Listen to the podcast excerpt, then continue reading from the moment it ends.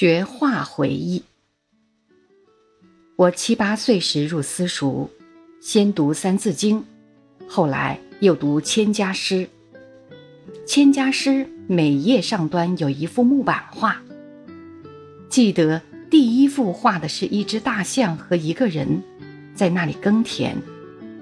后来我知道这是二十四孝中的《大顺耕田图》，但当时并不知道。画的是什么意思？只觉得看上端的画比读下面的“云淡风轻近五天”有趣。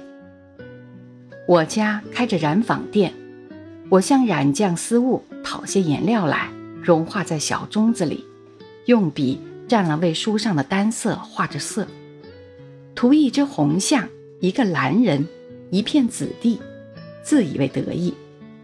但那书的纸不是道林纸。而是很薄的中国纸，颜色涂在上面的纸上渗透了下面好几层。我的颜料比又稀得饱，透得更深。等得着好色，翻开书来一看，下面七八页上都有一只红象、一个蓝人和一片紫地，好像用三色板套印的。第二天上书的时候，父亲就是我的先生。一一就骂，几乎要打手心，被母亲和大子劝住了，终于没有打。我哭了一顿，把颜料盅子藏在扶梯底下了。晚上，等到父亲上鸦片馆去了，我再向扶梯底下取出颜料盅子，叫红英，管我的女仆，到殿堂里去偷几张眉头纸来，就在扶梯底下的半桌的洋油灯底下。描色彩画，画一个红人，一只蓝狗，一间紫房子。这些画的最初的鉴赏者，便是红英。后来母亲和朱子也看到了，他们都说好。可是我没有给父亲看，防恐吃手心。后来我在父亲晒书的时候，看到了一部人物画谱，里面花样很多。便偷偷的取出了，藏在自己的抽斗里。晚上又偷偷的拿到扶梯底下的半桌上去给红英看。这回不想再在书上着色，却想照样画几幅看，但是一幅也描不像。亏得红英想工好，教我向席子布上撕下一张纸来，印着了描。记得最初印着描的是人物谱上的柳柳州像，当时第一次印描没有经验，笔上墨水吸得太饱，席子布上的纸又太薄，结果描是描成了，但原本上渗透了墨水，弄得很龌龊。曾经受大子责骂，这本书至今还存在。我晒旧书时候还翻出这个弄龌龊的柳柳州像来看。穿着很长的袍子，两臂高高的向左右伸起，仰起头做大笑状，但周身都是斑驳的墨点，便是我当日印上去的。奎思我当日首先就印这幅画的原因，大概是为了他高举两臂做大笑状，好像父亲打呵欠的样子，所以特别感兴味吧。后来。我的印画的技术渐渐进步，大约十二三岁的时候，父亲已经去世，我在另一私塾读书了。我已把这本人物谱通通印全，所用的只是雪白的连石纸，而且连印的画都着色，着色所用的颜料依旧是染坊里的，但不复用原色，我自己会配出各种渐色来。在画上施以复杂华丽的色彩，同熟的学生看了都欢喜。大家说，比原本上的好看的多。而且大家问我讨画，拿去贴在灶间里，当做灶君菩萨，或者贴在床前，当做新年里买的花纸。那时候我们在私塾中弄画，同在现在社会里抽鸦片一样，是不敢公开的。我好像是一个土贩或私售灯锡的，同学们好像是上了瘾的鸦片鬼，大家在案头里做勾当。先生在管的时候，我们的话剧和画都藏好，大家一摇一摆地读幼学书。等到下午，照例一个大块头来托先生出去吃茶了，我们便拿出来弄画。我先一幅幅的印出来，然后一幅幅的涂颜料，同学们便像看病时向医生挂号一样，依次认定自己所欲得的画。得画的人对我有一种报酬，但不是稿费或润笔，而是种种玩意儿：金铃子一对连纸札，燕空老林壳一只，可以加上绳子去当陀螺抽的；云子顺治铜钱一枚，有的顺着铜钱后面有一个字儿，字一共二十种。我们儿时听大人说，积得了一套，用绳编成宝剑形状，挂在床上。夜间一切鬼都不敢走进来，但其中好像是“云”字最不易得，往往为缺少一字而编不成宝剑。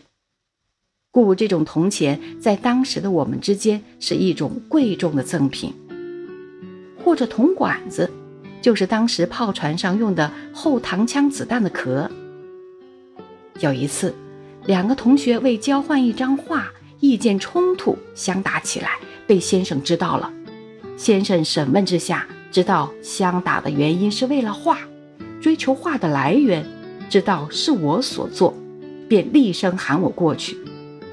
我料想是要吃戒尺了，低着头不睬，但觉得手心里火热了。终于，先生走过来了，我已吓得魂不附体，但他走到我的座位旁边，并不拉我的手。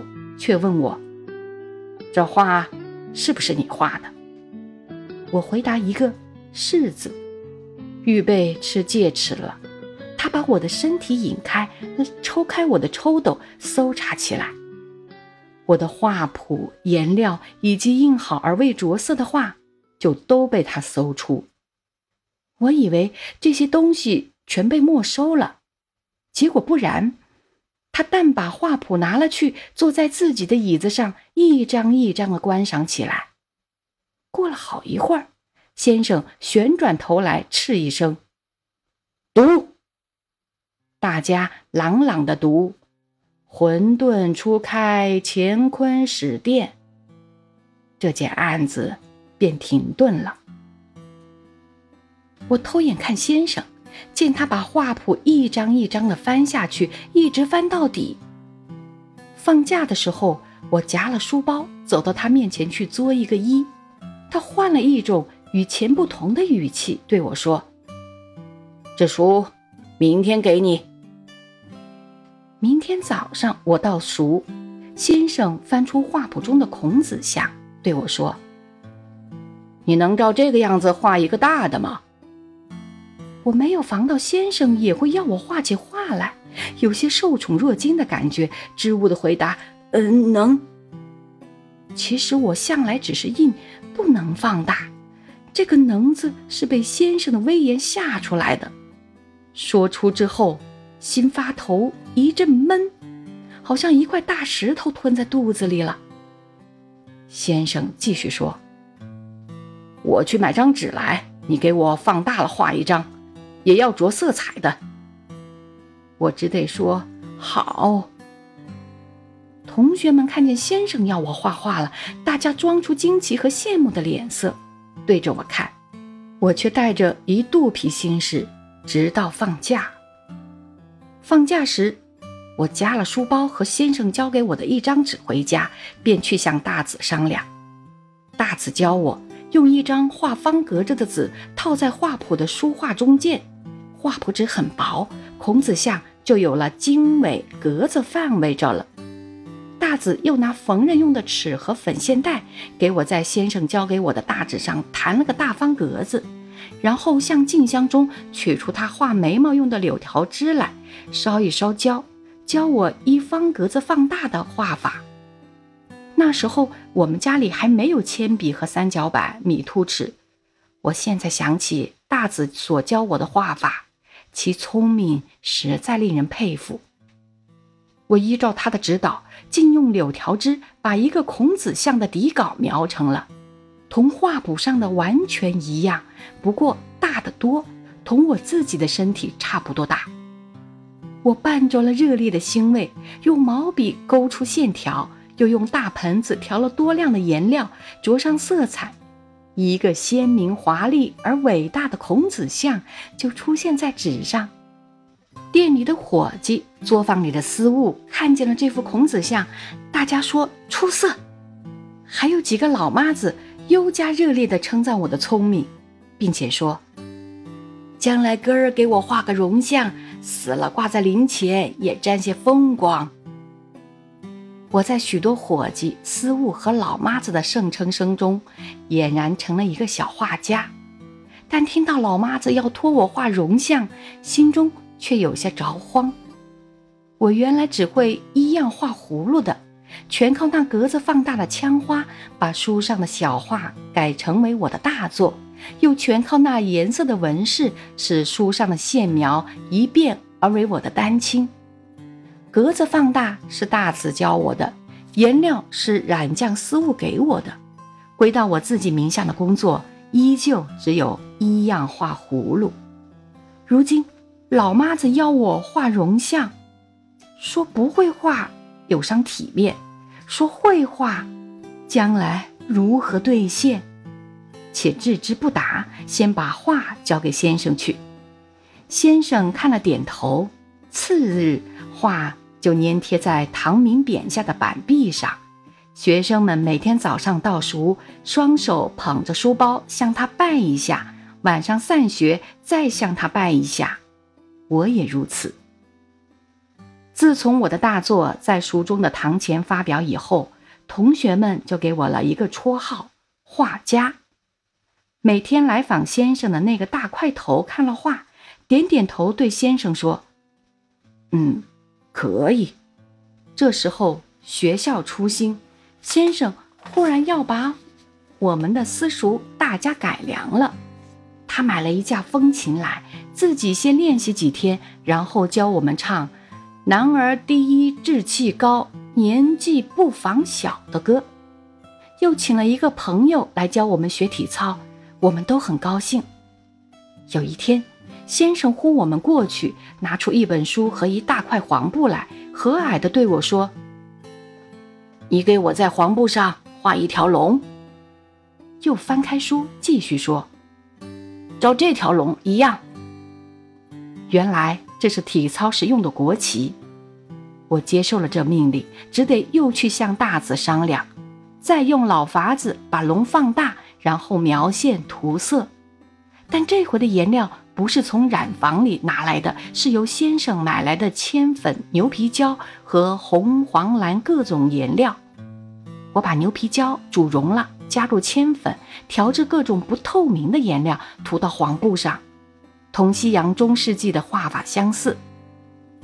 龙旗画成了，就被高高的张在竹竿上，引导学生通过市镇到野外去体操。此后，我的画家名誉更高，而老妈子的画像也催促得更紧了。我再向大子商量，他说二子夫会画肖像，叫我去他家里偷关子。我到二子丈家，果然看见他们有种种特别的画具：玻璃九宫格、擦笔、米凸尺、三角板。我向二子丈请教了些画法，借了些画具。又借了一色照片来作为练习的范本，因为那时我们家乡地方没有照相馆，我家里没有可用玻璃格子放大的四寸半身照片。回家以后，我每天一放学就埋头在擦笔照相画中，这是为了老妈子的要求而抱佛脚的。可是他没有照相，只有一个人，我的玻璃格子不能照到他的脸上去，没有办法给他画像。天下事有会巧妙解决的。